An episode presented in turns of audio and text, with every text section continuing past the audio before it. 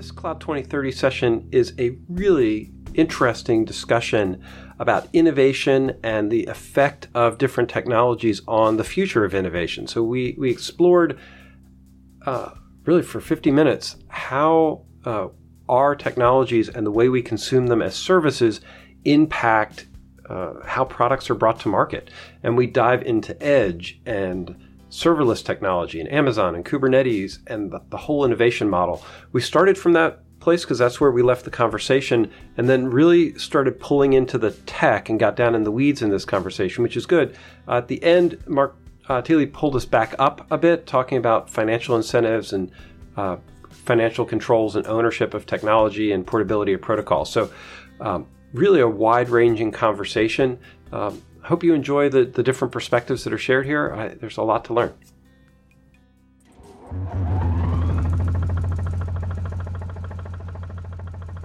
Yeah, we're, we're watching, we're having some discussions and watching people around the Kubernetes community. And um, there's a lot of desire to use Kubernetes in, um, sorry to jump right into it. Hi. Um, in a, it's there, I have approval to use it you know pound every every peg into into into all the square holes right mm-hmm. which rich is like that's the story of it every every everywhere so yeah it's like it's fun it's yeah. funny what like you know, i don't I, already have enough scar tissue of, course, of course what i keyed what i keyed on there was the was a phrase you just gl- sort of glossed over, which is, and I think it, and I'm hearing it more and more, which I think is going to be a big deal, is I have approval to do this. Right. We're, it's, uh, I think we're, there are a lot of people figuring out, okay, who really got control here and what can I do? That's the, it's, it's the classic, um, way that we, we enabled, uh, shadow IT, right? Mm-hmm well, yeah. and the pan- and the pandemic and the pandemic sort of brought that on. We in that at Linode with the with the cl- with sort of cloud spend on everybody went, you know, rightly so, right? Everybody went all out, and then 2021, we're starting to see people go. I spent how much? I did what? maybe it's time maybe it's time we take maybe it's time we step back and see where we put all of this stuff and what we really need and where it's all going and why does why does Joe have a credit card like that that's that he's able to just go buy all that stuff with? I got one answer. Take that credit card, come to me, and let me do it for you. No problem. I filled it up with all my Robinhood winnings. there, there, you go. There you go. That's right. Does anybody, out of curiosity, does anybody have a have a position? That did anybody did anybody jump on the the bandwagon? No. I'm not stupid. I, yeah, there's two issues here. One is governance of spend, and one is governance of uh, the technology that's being used. And there's yeah, total two totally different things, both relevant. Right. It's uh, you actually. I mean, that's a that's a really good way to look at it too.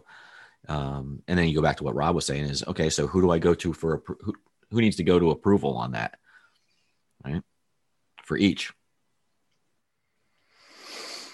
It, this is it's interesting because I think where we're where where this is going is actually going directly into the the, the thread I wanted to pick up from last week um, about opex capex and and the change to the innovation cycle.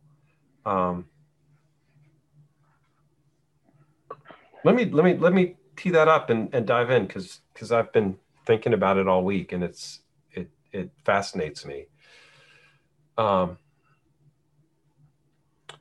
last week, the back half of the the discussion, we we got into a, a capex opex conversation, and my big takeaway from that was that we have fundamentally changed the rules by which we're we're investing in innovation. And you can give me counterexamples all you want, but fundamentally, what we're when we're when we're looking at at big ideas in the future, we're assuming that you are going to have to build a whole bunch of infrastructure to, to do it or even if you wanted to you wouldn't. It would be a bad idea which is the, it's the mentality that's important.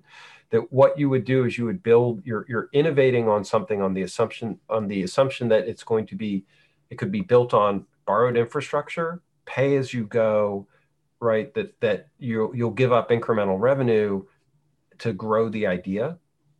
Um, and that you're gonna you're gonna proceed it in much more incremental steps so I, I think like the whole way people, and I know this from VC funding models, it's very true that that when I look at innovation going forward, I don't assume that it's going to be, you know, uh, a big R&D cost followed by a big investment cost where I have to build a whole bunch of stuff and then capitalize on that idea over time. We're, we're looking, we're assuming that we can break things into small units and then move much faster through that model. That was my takeaway takeaway from this, and that it's significant because now we have fundamentally rethought how uh, how we're investing in innovation. Um, and uh, and I'd love for somebody to say, no, that's not right, Rich. It looks like you want to. Question. Yeah. It's yeah. more a question of clarification. You you you're using the term innovation as opposed to you know development of a new product. Is that what mm what are, are you drawing a distinction that's specific to innovation? No, I'm not. I'm I'm thinking of any any new product. Any, so any any new what what you would have in the past th- thought of. I mean, I'll, I'll make it very specific to how you know I deal with things on a on a you know what, what where my business goes, which is do you buy a server or not? Um, and and it's funny because you don't have to buy servers anyway. You can get servers without paying money, right? You can rent them, you can lease them, you can do whatever you want. But but the conversation was like, why would I ever spend the time setting something up and creating a data center and those assets? And even if it wasn't an opex capex thing, it became a why would I spend my time ever doing that? I can rent that. Just so, focus on the focus on me, the product yeah. Let me give you some practical on what I've learned the with restarting the CTO advisor. Primarily, we're a marketing company, uh, right. and that is a direct result of CTO Advisor 1.0. And CTO Advisor 1.0, the idea was that I could do both advisory work 60% of the time and content strategy the other 40, 30 to 40% of the time to fill the gap what I discovered was that the the speed at which I could sell content far outpaced the speed at which I could sell advisory work. Like it was not even a it wasn't even a comparison in the in what the market hmm. wanted versus what I wanted to offer. So this comes back to what you're talking about. I had a fundamental question in 1.0 when I realized that you would think, oh wow, just pivot and life is good and I'll continue on. Well, I designed my platform to be an advisory company first. Yeah. So I could not pivot because I did not have the platform to be a marketing company, which needed distribution, blah, blah, blah, blah. So I came to the question that you had, which was build versus buy or build on someone else's platform. Other successful media companies have built media platforms in which creators can come and add value on top of that. You lose control. So, a lot of parallels to uh, enterprise IT infrastructure. If you build the underlying platform, people can come and, and create marketplaces. They can do, uh, they can create new products and services, but you control the platform and you offer it. So I think the question fundamentally comes by what product are you building? Are you building a platform which I think requires infrastructure investment? Or are you building a product or service that leverages a platform? If you're building a platform or if you're building a product or service that leverages a platform, then there's not a lot of value in in buying the bits because someone else can do that better. But if you are the mm. person, if you're the Facebook, if you're the Google, literally in both senses of the word, you know, YouTube has an advantage of building the infrastructure and they have that product and service that you can build on top of me, a curator, and then Facebook, the same thing. So there's value in them building that infrastructure, is value in me just consuming it and building a product or service on top. So, so is the so I think we're going to the the same question we keep talking about is cloud in many failed models or successful models have started or began or whatever you want to say where they consume those resources because somebody else is managing them. AWS is managing, providing that service, Amazon or uh, Microsoft, et cetera, et cetera, versus do we invest in the engineering time? So, for Keith Townsend's perspective, could he come to me or us or any one of us and say, Hey, I don't want to do this anymore. I don't want to consume AWSs because I need to think about on prem solutions just for sake of comparison. I need to think about on prem per, uh, uh, processes and applications and delivery and all the, those things that go along with that. But I also, and this is a real world conversation I just had in the last 30 minutes. How do we take our on prem solution and make it SaaS based, but have the same code base? Let's talk about this. because the, the the assumption is we'll just invest those engineering time into consuming the resources from AWS and not think about what it means on prem. You can't do that. That that's just my opinion. You have to think you're either all in and how you invest in your engineering and how you build your services for that delivery, or does that make I, sense? I, I, see Rob. It, it does. No, I, here's here's you're you're you're asking. I mean, I love these because we're we're you're. I've been struggling with how to ask this question. Yeah. The the question to me is, does does that decision, especially as we get more and more used to it, change the way we think about how we build stuff? I think it like, does like I, I and that that this is my my big aha in this is that we've got we're getting to a point or we're already there where when you look at how we're going to build build things it it no longer is the mindset from 20 years ago it's it's a comp- we're, we're thinking of it differently like you wouldn't build yeah. facebook today facebook wouldn't buy servers today Mm-mm. right they would they would do what netflix does Although interestingly enough, Netflix reached a scale where they're coming back, but Facebook wouldn't have started with their own infrastructure. They right. And Rob, um, I think you're exactly where I'm at, and then I'll be quiet because I know others want to talk. Is is I know I keep talking about this, but it's going back to the point. Let's try to validate it because you know, you know, looking around the, I'll say the room, some of us have been doing this a while, um, and and I see both sides of it. And for me as an engineer, do I need to start investing my time somewhere else? I can do both. But again, it goes back to the conversation we had on Tuesday. I can easily become an AWS architect. It's not the same, in my opinion. That's just my opinion. It's not the same as an architect that we have that we've done for the last 20 years to get us to where we're at from architecture, building things, and all that. Now we're an architect by taking bits and pieces of puzzles that are in AWS services. We're not having to build those. We're just saying that's how that connects to that, and that's how it works. That's that simple. Yeah, I think uh, Larry, you're hitting on the key part where I'm struggling with, and I, people I talk to are struggling with. What capability do I? There's a capability that I want. I want AWS on premises. Like, there's no, there's no question about it. If I could get AWS capability, if I could get that abstraction in my data center, I want it. But I also want to own it without having the overhead of needing to manage it. And that simply doesn't exist. What we so what we try to do is we build things like Kubernetes, which is a fine effort because it gives it gives us the the abstractions that we want. I just researched CSI for the first time uh, last week, and I'm like, this is wonderful. Like, I would love to to take advantage of C, uh, uh, CSI in my data center, but I got to have Kubernetes to do it.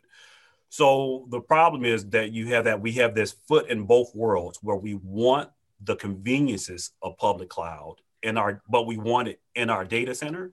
And a solution for that just simply doesn't exist. We want saas we want iaas we don't want to manage it but we want to spend the engineering time consuming that on premises and that's a good point. And then again, I keep saying I'll be quiet, but um, Larry, I don't that, believe you. I know nobody believes me. Says the Canadian. Sorry. No, I love it. um, you know the um, you know it, it, really is because you know even us as as a company, what you know me, I struggle day in and day out is do we pivot? Keith Townsend, you brought up a good point because I think you know we've had some of these conversations either from afar or you know personal. Is where where is the value? You know what I mean? You know, from a value perspective, like I said, we can help deliver those things consistently in a format that is consumable on prem and in the cloud and let us own that um th- those operational and engineering and all that let us own that so you can get the outcome that you're looking for but that's not necessarily the route that everybody may want to go right the the reality is you've got all these people that are saying, Hey, I'm just going to, you know, I started looking, I joked on Tuesday that I'm going ahead myself and I'm going to, I'm going to go as far as I can down to AWS certs. I don't do certs. So this says a lot, at least for me, but I'm going to do it because I'm trying to prove a point to myself. And to your point, Rob, is I want to get the aha moment where I'm going, oh, yes, this is because of my stupidity on my part that I'm not seeing the, the realistic view from an application delivery perspective going forward, how we sustain things. I don't think it's going to happen, but I'm I'm open minded enough to hope. Right. Yeah, and and I'm responding to you, but also Keith's question. Um, my my my my thought here, as I I think about you know five or ten years out, is that we're getting so used to this consumption model that that we won't that the that the difficulty of not just of doing it but of finding people or finding investment to do it outside of that model um, is potentially like a, a big a big shift in how the whole market is structured right? I mean the whole thing is like well I, can't i can't do anything in this environment unless there's a kubernetes i can use. I'm just i'm just going to go home right? I mean uh, mark trying to find you on the screen. Um, you know, we're talking about Kubernetes and the edge and how it's, you know, not a particularly good fit. Um, but yet, if what we're saying is true and I can't, I, I can't, you know, take a step out of day one without, without that as a service. And because I'm not used to building anything, it's got to be there. Then it becomes a requirement because of the innovation culture. I keep saying innovation, Rich, and I know that's a, limiting word, but you know, uh, because that the culture is is basically narrowed me down into this subscription path. The idea of building up an infrastructure or you know is is becoming um, that, that this is the trend, right? The acceleration I see going forward is it doesn't matter if Amazon's delivering the right services or not or locked in. At some point, it's like, well, that's how we build stuff. I, I don't know any other way. I don't I don't want to do any other way. So I'm just. Well, gonna... I mean, so yeah, I, I think that's that's easy for uh, people that don't have the skills, and I, I, think your argument is well well taken that the skills will become uh, as cycles go uh, less available. Um, but then obviously that that drives up the need for uh, as there's some outages like there's always going to be and somebody like an Amazon says, hey, you know, unless you take advantage of our advanced platform services, when we have an outage, you're fucked. That's the way things are, you know. Um, and more customers are like, well, you know, I don't like that. I want alternatives. Um, and then they're going to start looking for the skills, and more people are going to switch over and become relevant engineers that can uh, support multiple providers. Um, and I, I, think there's always going to be fundamentally some businesses, to your uh, Keith and Larry's early earlier examples, that are going to because the type of products they're selling, they have to have their own infrastructure. They have to have their own data centers because their customers demand it, um, and that's fundamentally part of the product they're selling. Um, for instance, if you're a um, a secure host um, hosting provider and you you're saying that you have the best security ever, um, not a lot of people are going to really accept that you you know you're using other hosting providers if that becomes a service that you know people are willing to pay a premium for, which I think probably maybe even the, even in the near future people will. Some businesses want that extra security. Um, the argument of I've spread your stuff over multiple hosting uh, or uh, add another host is just um, is not going to fly for those types of customers.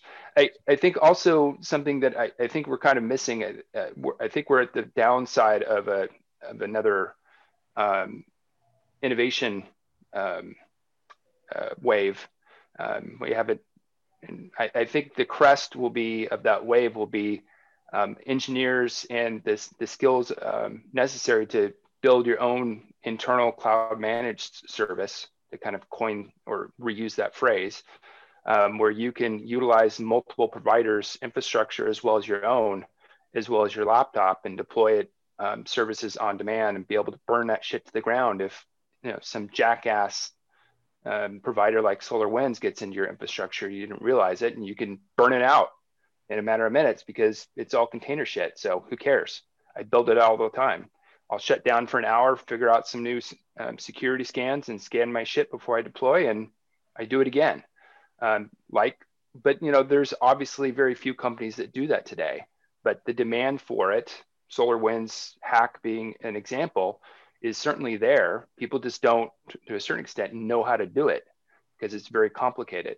But obviously, CI infrastructure CI/CD, it, it's been around for years. Just not a lot of people do it because it's expensive and you know it's not using virtual machines and it's doing a lot of stuff that's you know expensive engineering time and engineering skills so people don't do it but i think we're at the beginning of i think solarwinds probably one of the events their hack is we're at the bottom of a new wave where different companies um, as consumers of engineering are going to demand a certain amount of um, capability that right now isn't out there, um, at least not widespread in the marketplace. You got to build your own.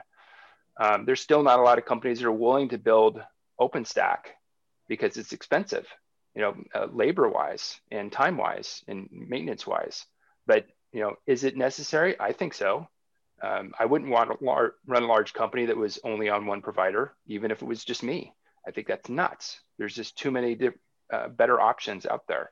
But um, if you're if the marketplace is allowing you to, uh, using your word, Rob, lulling you into kind of a sleep of saying, oh, you're good, you're with AWS, we'll keep you nice and happy. And then suddenly you realize not so much.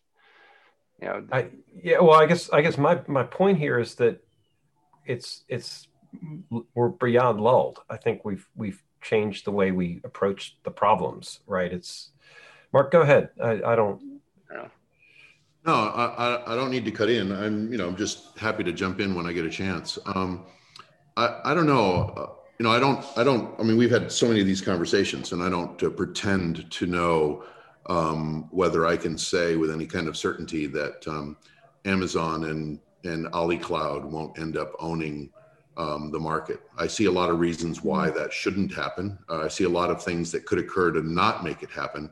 But I think we, we neglect um, a couple of things. I think we neglect history and I think we neglect opportunity cost um, when we look at existing trends. So let's let's take a uh, opportunity cost approach and just say, what is the cost of um, the opportunity, uh, or what's the cost of the opportunity? What's the value of the opportunity for companies approaching the edge, right? And what will they be willing to do? What will their partners be willing to do?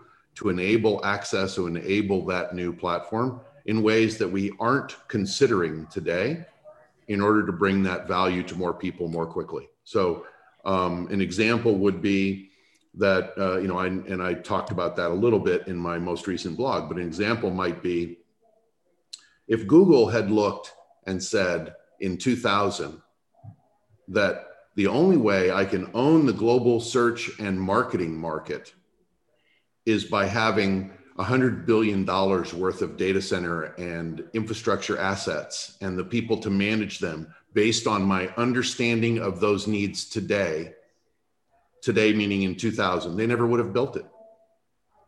They never would have built it.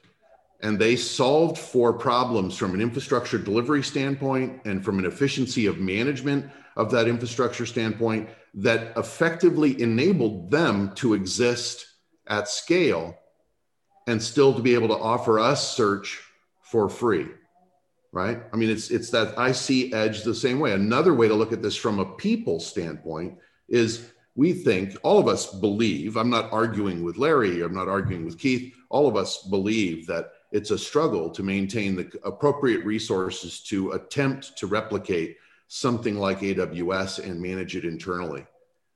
But let's go back in history it's 1979 1981 and most of us have mis departments that are running a mainframe Mm-hmm. How many of those people knew how to build an interoffice network and, and build PCs and build, um, uh, you know, small server delivery of applications? How many of them knew coding in individual departments? None of them. It's so much easier to build those skills, and the volume of opportunity dictates that no matter how hard the problem appears, solving for that problem is has the value necessary. Actually, your your case in some ways is compelling around the, the the thing that we're trying to talk about, which is what happens in the future. There's there are parallels to what these service providers have built from a mainframe perspective, where we've made this assumption that we have to have a huge footprint of infrastructure, right, a mainframe, in order to accomplish anything, and that we're going to sell timeshares for it. Um, and you know, PCs ended up with, yeah, I don't want to be in your in that control model. I want to, you know, it's I can make a small investment and and be successful here. Um, and it was a pretty radical shift, um, and it was a control shift. This this to me, I mean, so that there the capex opex conversation last week started from a will consumers what what causes consumers to regain control? Conversation right? That was sort of tim tim's point with with this where we we started was at some point the buyers will have authority or take authority because they're getting too restricted or it's too expensive. Um, and then and then we we went back into well it's capex opex. We're never going to buy things again. We're just going to keep keep the services model is so entrenched in what we do we're we're, we're addicted to that. We're not going to we're not going to go back. Um, and so there's a weird transact there's a there's a transition from that perspective that i'm trying to get a, a feel for. So rob i yeah. i think where me and mark converge is this long arc is where you know we focus the conversation on 2030 mm-hmm. kubernetes the concept will win.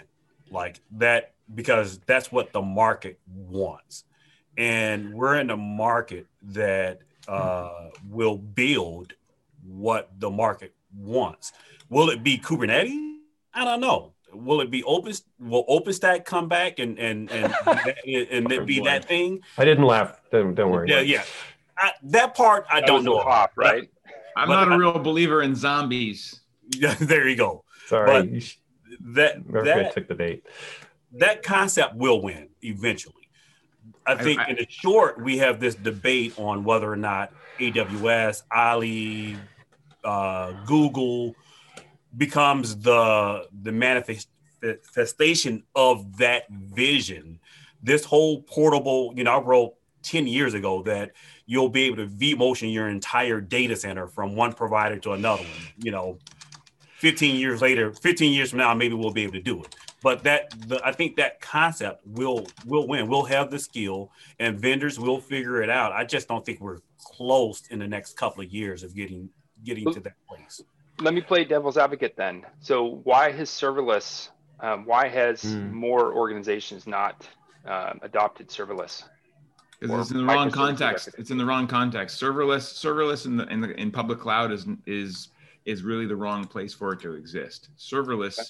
Is going to win at the edge, and it's going to win at the edge because, excuse my language, but Kubernetes is a clusterfuck at the edge. uh, and to just furthermore, uh, serverless is um, for new business cases, for specific types of use cases. Um, and uh, just as an example, for machine learning, what I'm seeing is that for data engineers, like half of data engineers that use AWS use Lambda. So I mean, it's dramatic how significant the uptake use, of serverless is for certain types of use cases, specifically hey, like batch um, hey, type use cases. Hey, Lawrence, when you just when you say use Lambda, I'm, I'm assuming that this is a have some Lambda use as opposed to our Lambda, right? It's not a volume statement. It's a it's a checkbox statement, which is not bad. I just want clarification. It's a checkbox statement. I you know we could go into a whole nother conversation. because I, have looked at it in a thousand different angles, so that's yeah. another conversation. No, I, I, I yeah. this is my my point here is that, and th- but it's significantly important. The ubiquity of Lambda for anybody consuming AWS is a true statement. If you were using, it's just like it's just like everybody on the planet, every company is using AWS. That mm-hmm. is a true statement, right? They might not even mm-hmm. realize it, but they're using AWS. 100%. The, the, the, but it could just be that they're using a tiny amount. So they, they check box, yes, I'm using AWS. And I think Lambda's, I think Lambda's that way. You have some companies that are very in on Lambda and 100%, you know, 99% Lambda and you have companies that are that are using it to connect two systems together. It actually doesn't make them any less dependent on lambda. Uh, and i'm with you. So uh, i believe CloudHealth just came out with a study last week saying that uh, lambda budgets have gone up spend median spend on lambda for people who use companies that use lambda went up 15% in the last six six months among I would, their customers. I would I would buy that. So so here's this is the ironical thing about Lambda and serverless. So the concept of serverless invented by a cloud provider for a completely different reason is what is actually going to be its death knell at the edge.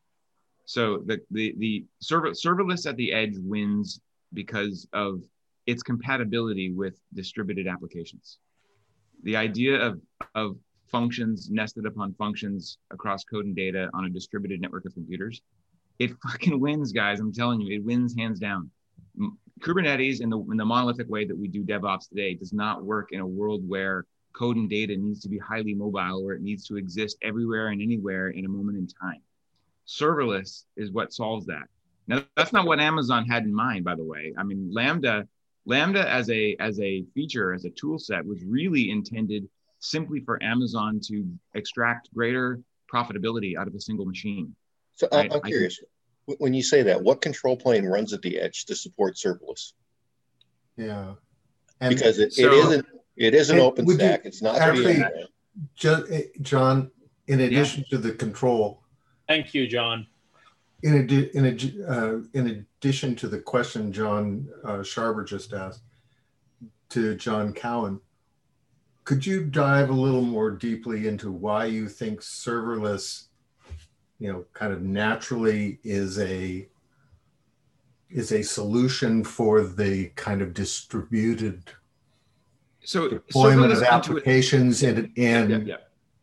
it needs so yes so it's serverless by itself the concept of lambda isn't isn't a copy paste to the edge okay? It's a it's an it's a component of what the successful edge is going to look like. Yes there needs to be a control plane. Yes there needs to be uh, there needs to be uh, accompanying technology that allows um, a certain function to be where it needs to be at any one point in time. There needs to be that back end um, system, if you will, that ultimately you know manages a, a network of uh, serverless functions. So uh, putting that aside, and I'm, I'm only I'm just describing the the basis of decomposing applications into discrete functions and simply focusing on that, right? And and breaking apart this idea of a monolithic application being deployed to a specific endpoint, right?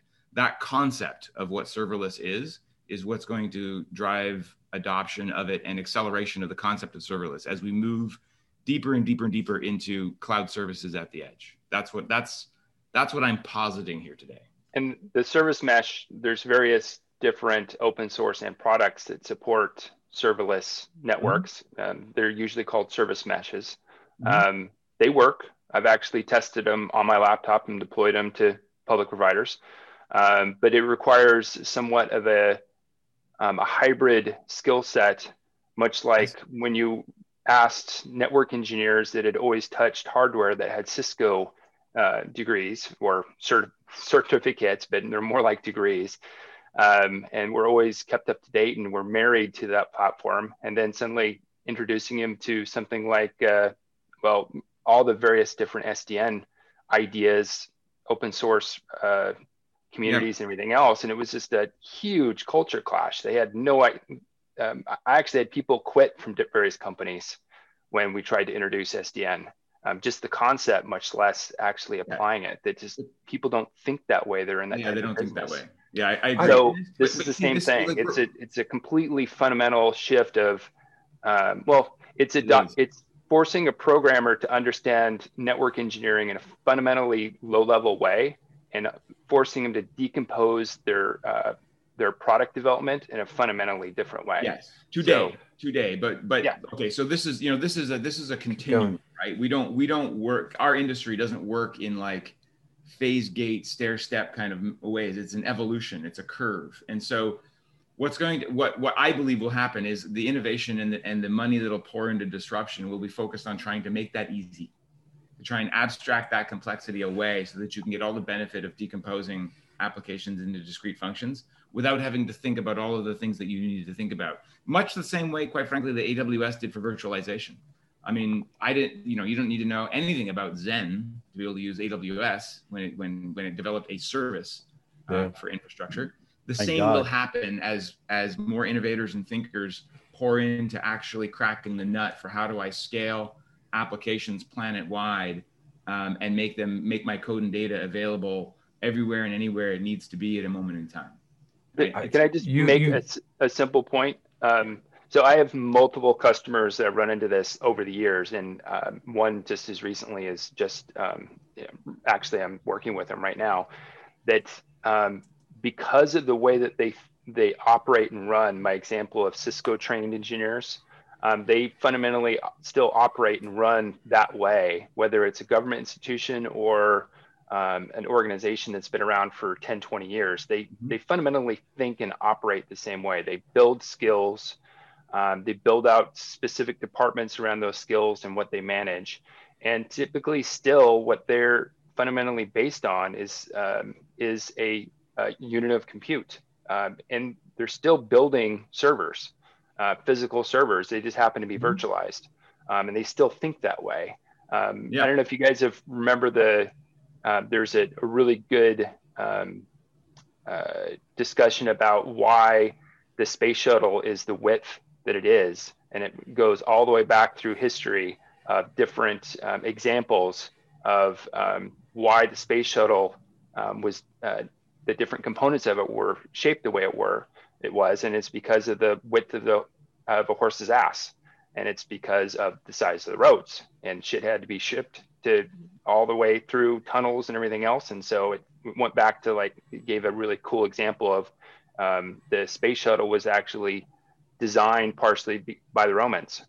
Um, it's kind of a, a, stretch, but it's it's mm-hmm. the example of people. It's really hard to break the way people think yeah. because of all of these dependencies, and, and fundamentally, still, it's people. Um, they think like hardware. I thought it was I thought it was because of the configuration of first class seating, but I, I was that's the dragon module for for that one. The uh, but I mean, but and but we treat that we treat these as a negative thing. It is not a bad. It's not. It, there's nothing wrong with that, right? The the fact is that the the the funk the form is following an evolved form that is proven durable over you know mm-hmm. millennia. Um, yeah but I, I think you know what what John is saying about the serverless stuff. I think is actually the point we started with on steroids, because what we're what we're if if we're saying that I can now innovate because I'm just doing these this little unit, and there's a whole bunch of services packed right. The, the challenge with serverless, which eh, definitely fuels innovation and is great and fast, it relies on services being packed around that. Right, the right. Kubernetes um, love hate relationship we're showing, you know, is is a consistent way to deliver services. So we have functions, we have services, we have infrastructure packed around that. We're moving to a place though where if we're getting we're doing micro transactions on serverless, right? That's built on services. That's right. We're we're in the subscription economy. At the end of the day, very few people are, are even going to worry about what it takes to build that infrastructure yeah. around it. And I think we've we've changed how we're approaching there's things. There's some yeah, really pragmatic stuff that's being missed here, and and um, I, I like serverless, by the way. I'm not anti-serverless, but serverless is expensive, sure. right? It, it, to fire up a serverless function, if you're using something like Knative, you got to fire up a pod in an instance, right? We, we had, when we were talking with the SwimIO guys, talking about how fast it is doing everything in memory and not hitting storage. Serverless is incredibly expensive, right? Very few applications have been written in a serverless fashion. Little functions, things I do based on events, lots of that stuff happens. But there's not applications that are written purely around a serverless base. No one's decomposed their applications that way. Not right? entirely. That's right. They can't. Yeah, so the, I, I, I would agree with that, John. Control point. Right. Yeah, I would, I would, agree, I would totally agree with that, John. I, and this is, and again, you know, as technology evolves and innovation is is is uh, accelerated and what have you, I think these are all challenges and and whatnot that the that the market will attempt to solve for. Um, even things like cold starts is a big issue, right? In serverless as well. Like that's a, it's a it's a, a bit of a dog to try and crack that nut too. Um, but um, but this is this is you know again we're talking like mid-flight and we're looking at you know cloud 2030. It's early. Like we have a, almost a decade of evolution to take place, and I'm I'm trying to describe the evolution from a a, a macro perspective, like where this is going to go. And, okay. and and I'm saying this from the context that if if I'm building the kinds of internet applications in the internet economy that exists exists in 2030 it is not going to be how we make money on the internet today. It is going to fundamentally change, right? This is I'm, I I happen to be a very large proponent of the Internet of Things economy, and I hate I don't like the Internet of Things uh, uh, moniker or, or or name, but it is accurate in describing that the future of the internet economy is machines talking to machines, generating utilization and driving money. It's not mm-hmm. humans mm-hmm. anymore. John, a decade this is a really interesting conversation. Their capex budget or their opex budget to pay you. Well, capex, capex or opex. So here's this is what I would this is what I would say. If I if I if I can fast forward in time, I would prefer that I'm occupying a computer for only a microsecond and then I'm gone and I don't have to provision shit and occupy resources and pay for them. That's my ideal environment if I'm building an application that, for instance, is simply applying an algorithm to a a two second video feed in an urban environment as an example. I don't want to have i can't spin up the kind of resources that i do in the cloud today and pay for them.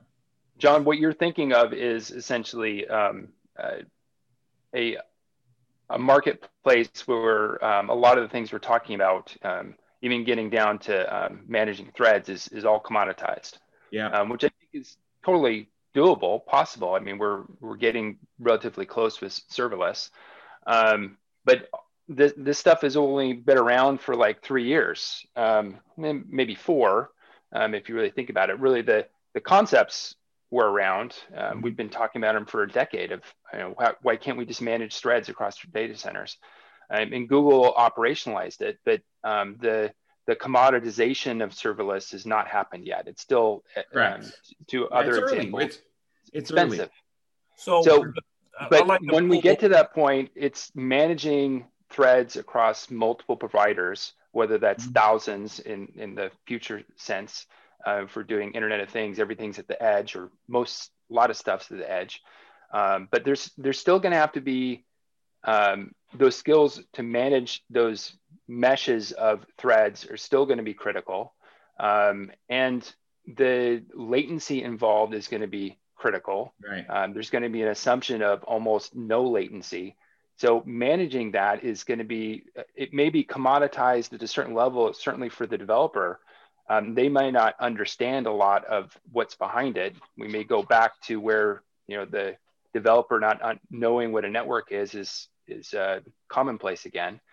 Um, but now that commoditization network of all that stuff is going to be even more critical, even more expensive, even more valuable to run and manage. There may be less people doing it, But much like um, somebody who has a nuclear engineering degree that can run a nuclear engineering, excuse me, a nuclear power plant, right now it's not extremely valuable because there's just not a lot of them. But if you have that skill, you're going to be crazy valuable because it's really For important. Sure.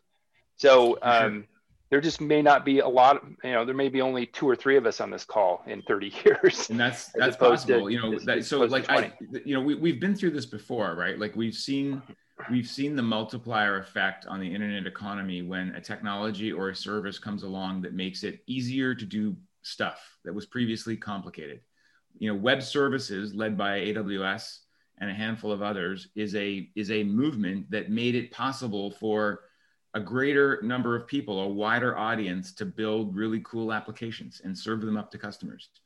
I mean, so, if you think about if you think about how difficult it was to do that, like in the dot com era versus post 2005, like like it just this is what I describe as the abstraction away of complexity. Technology moves along a curve as it matures.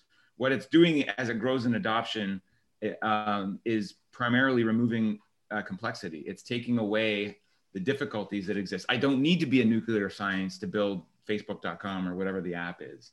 I, I, I don't need to invest millions of dollars in hardware and have my own data center to build pets.com anymore. Right. This is what I'm talking about. And I think that Go ahead. Yes, yeah, sir. but but the, the problem to me is is that there's an assumption based in here that doing those operations keeps getting harder instead of getting right. So that the, this is this is the thing that I, I get frustrated about when I think about the trend line here is that we're making this assumption that running a data center is equivalent to running a nuclear power or nuclear submarine. And instead of hmm. no, assuming I wasn't, that I wasn't trying that, to make that comparison. Okay. Well, but but I see this happen, right? Instead of it being that the data center like like this is what the normal trend line is if data centers are really valuable to businesses you would think they would become plug and play and easier to operate and drop ship infrastructure and we're not seeing that trend line. What we're we seeing drop, is we're seeing we drop ship infrastructure. What do you? We, we ship racks, right? I mean, we literally drop ship infrastructure. I, I don't know anyone that goes and rack. Well, there's people that still rack stuff, but I mean, when we build data centers, don't you drop ship a rack? Yep, you. That's exactly you, how we did it. There's no we, other way to do it. In fact, in a lot of cases, wait, wait, yeah, but but, but but hold but hold on. I was on a call the other day that um, where they were talking about like VxRail. So when people do that, they're buying incredibly expensive pre-wired infrastructure that doesn't compete with Amazon. No. So the, the and that but, that's, but that's, me, let me, let me, that's not a, that's not a, the, the market forces me, shouldn't be driving that way. It should be driving towards. Go ahead. Yeah, let me. I, I, think I think there's like I walked in the middle. I'm sorry, but that's yeah. Right. So so the future. What I'm hearing is the future is microservices at the edge. So let me push back on that right? If I'm doing a data aggregation or data distillation, why would that be functionless? If I'm listening to a constant stream of data from an autonomous vehicle, why, why wouldn't I instantiate an instance instead of trying to react to every event? My, my point being, this is use case specific. So I think I think you're right that it's use case specific, and I think I think when you're when we're having this conversation, it's important to declare what what version of the internet you think we're talking about or you're talking about right? So um you know and again I, you know I, when i when i in this context i you know i'm i'm i am putting forward that i believe that the future of the internet economy is is in connected things and autonomous things. Um that's so i'm, I'm i have that context in my mind right and and in that context i'm thinking how am i going to provision my entire stack to a million endpoints in order to serve that autonomous vehicle that's moving from city to city or region to region. How am I going to do that? Using Kubernetes? Fuck no. I'm not doing that. It's not going to happen. It wasn't built for that. But I love it, by the way. I'm a huge Kubernetes fan. I'm just going to put but, that out there. Back, back up a layer then, right? So, yes, you're not going to provision. Well, so first off, if you're really going to go to the edge in a global fashion, you're not going to configure to a vendor. Right? There's to no ubiquity. Amen. AWS That's not, that's not get, doable. Yeah. AWS is not going to get you everywhere you need to go. Mm-hmm. Right. So what do you, so if you're talking 2030, what are you going to configure to? I okay. So I'll say something here that I'll say something here that again, I, and again, we you know we are we're forward thinking here okay so you know the the cone of certainty and uh, whether or not we're right or wrong is pretty wide here but what i'll say is that i think that protocols are going to matter more than products okay and vendors so much the same way that the that the internet is about protocols and not platforms or products. Um, i think that that the evolution of protocols are going to help with that. But it, it, let me let me add in something that I, I, think we're not thinking about products or in a product sense um, or solution sense i guess. I don't you know yeah we're thinking as engineers not as product yeah, yeah. product mm-hmm. managers. No, i get it. Think yeah, like a product guy. Um, we're we're essentially if i was to kind of encapsulate the typical customer that i think we're talking about. It's more of a, a saas um, you know uh, a word well not maybe wordpress but more of a saas type customer who has a certain type of expectation of, you know, I'm going to come up with very um, uh, zero coding types um, problems um, and excuse me, uh, very simple uh, engine or uh, application type problems, and, and, I expect zero coding type solutions. And so, um, and I, I, think in like SaaS terms, where I, I, get software and I don't have to know so much of what's behind it.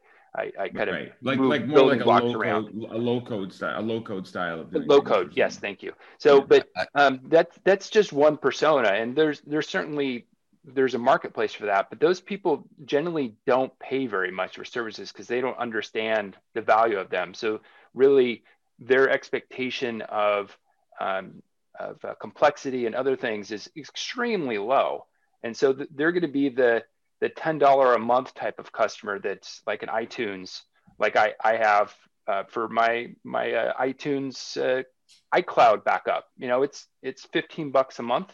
Um, it gives me a, a, a, terabyte of storage, but my expectations are, are practically nothing um, because I don't expect it to be highly available. I expect it to get it eventually if I pull stuff back. And I certainly can't get all the terabyte back, but right. um, but but for the other personas, other customers, there's lots of different kinds. Like um, like a company that's competing with I um, with a, a YouTube, like Rumble. Um, their expectations as a customer are going to be incredibly high, and in, and to a certain extent, they have to have their own data centers because mm-hmm. Um, at least one of their possible uh, providers of service is their competitor, Google. So uh, at least a major one that has global reach. So they're going to have to have some of their own data center mixed in with some other providers. They're going to have to understand how containers and and the difference between block and object storage and uh, yeah. how caching works. I mean, there's no way they're going to get away with that. So there's there's going to be lots of and obviously that customer is going to be willing to pay 10,000x to what a, a SaaS customer is going to be willing to pay. There's going to be more of those. So right? I have a question around like pace of this transition because I'm looking and we're thinking like engineers. We're like, okay, the technology itself there, we can uh, and maturing, we can do it. And I just keep harking back how I was in a data center a few weeks ago and I'm mm-hmm. looking at a bunch of DEC boxes, DEC DEC boxes yeah. and how I interviewed the folks at Capital One, and they said it took them seven years to move out of their data centers. The scale of where the industry is at, and we're talking about 2030, if it took Capital One seven years, has the industry created the factory mode to, to make this transition happen where we're talking about serverless at the edge being mainstream in nine years when there's still very much Solaris running a good portion of mission critical applications. I'm challenging the concept that you know the, the, on paper, yeah, this stuff can happen if I'm a if I'm a startup and I can do all of this, but the industry at mass. Yeah, Keith, in a word, no. Absolutely not, and not in 10 years either. The virtual machines will still be around and or uh, maybe VPS and that kind of uh, concept, but essentially the concept of the width of the horse's ass still being uh, virtual yep. machines will still be around totally, in 10 years. Totally I don't doubt it. Well, but I think you got to remember that, that half of the existing companies on the S&P 500 won't be on the S&P 500 in 10 years. That, their rate and their ability to move sure. and innovate means they'll likely be displaced. So I think there's I think yeah. there's some connection between the underlying technology that gets used and the success of the company. But there are also incredibly important and successful companies that are still running on mainframes and there is no impetus or positive business value to make that move. So does that mean that they're they're making a poor choice? I I don't buy into that because I've gone through that path with a number of companies and it doesn't play out. I mean, it sounds good theoretically, but in reality, it just doesn't it doesn't play out. Now, does that mean that that just sitting, you know, the the converse is true? Just sitting on that legacy infrastructure is is going to get you where you need to go? No, it's not. The reality is it's something in the middle. And the world is getting more complicated and we have to acknowledge that. But I think, you know, this conversation is somewhat I'll just be candid, somewhat interesting and somewhat uninteresting and the reason I say that is that I feel like, you know, there's a lot of theoretical that's coming into this uh, conversation, but the one thing that is not being asked, and Keith is kind of, in some ways, kind of dancing around it, but you know, to be more direct, we're not asking. Nobody's asking the question why. Why is the case, Sean? I think you you asked the question yeah. way back at the beginning of this of you know, why are these companies not adopting serverless or CI/CD pipelines? There's good reason for that. Mm-hmm. But until you understand what's holding that up, it's all theory. But Tim, well, but Tim, to answer my point, own. Go ahead. Sorry. Oh, Tim, Tim, right. to your point, which I agree with. Why the, the, you're asking why haven't they? And I would say why would they?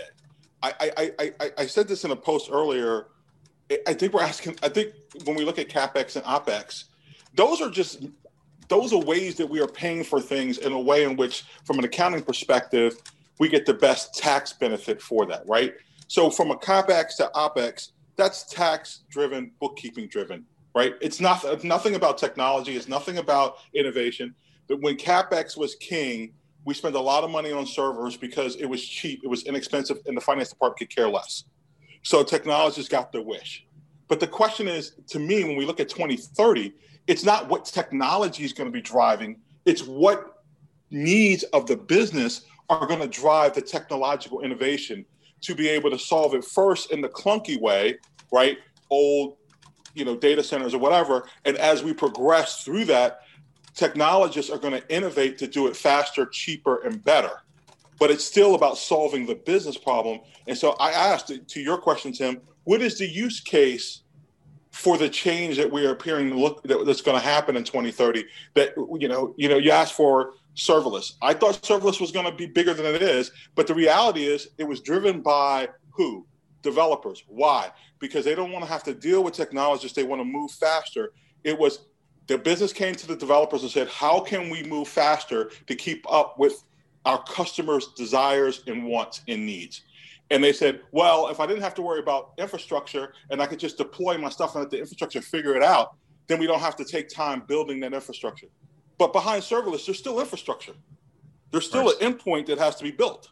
Yeah, I completely agree, Keith. I, I mean, the why question is more of a generic question, not taking aside one direction or the other. But to your point about serverless, I mean, is it is it that serverless was adopted because it was a stopgap and it was a it was a convenient and clever solution or is it because it truly is an amazing platform to be able to or architecture to build upon and we could see that playing out into the future and i think the answer will take you in different places but i would subscribe more to the former than the latter because the latter suggests that there was there was a whole lot of uh, correlation that took place, and that generally doesn't happen in this industry.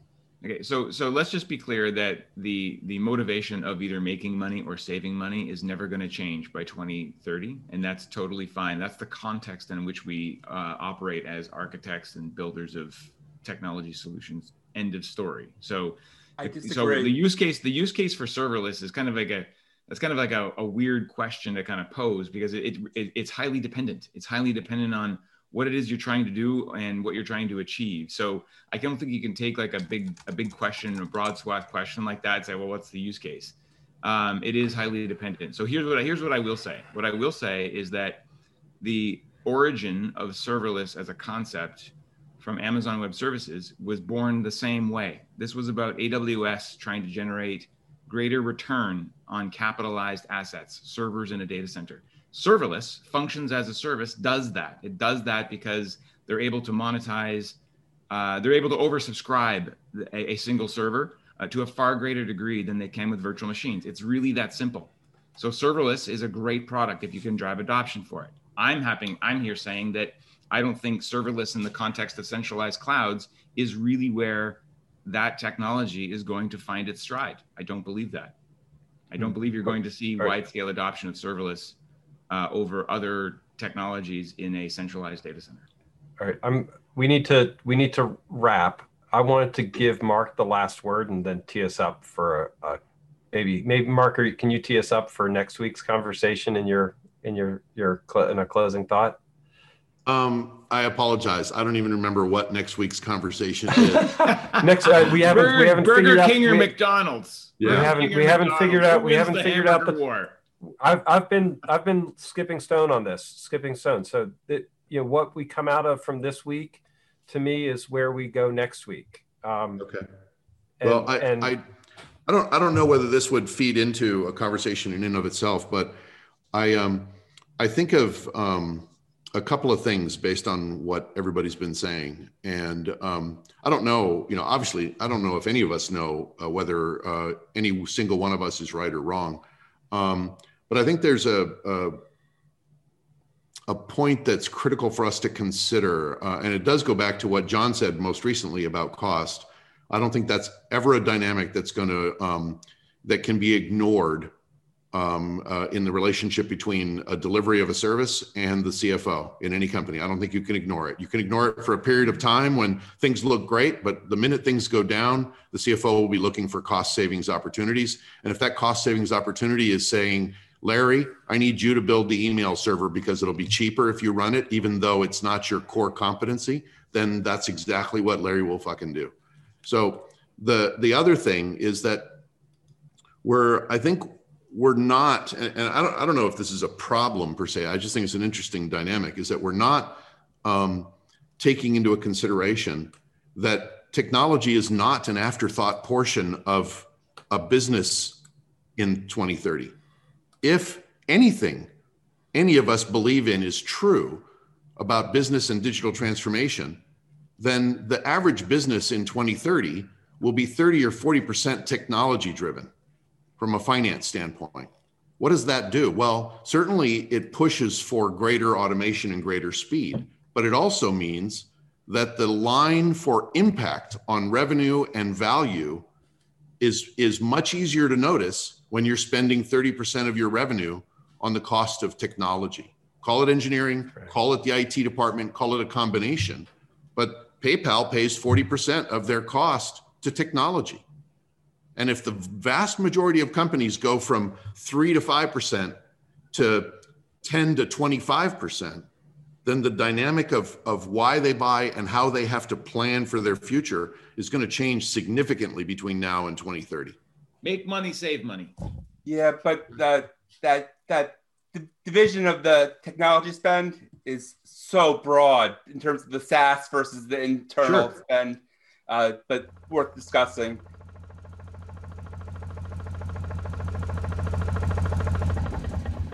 Wow, what a great conversation. Thank you for joining us for the Cloud 2030 podcast. As always, I learn a lot in these conversations and more importantly, come away thinking about things.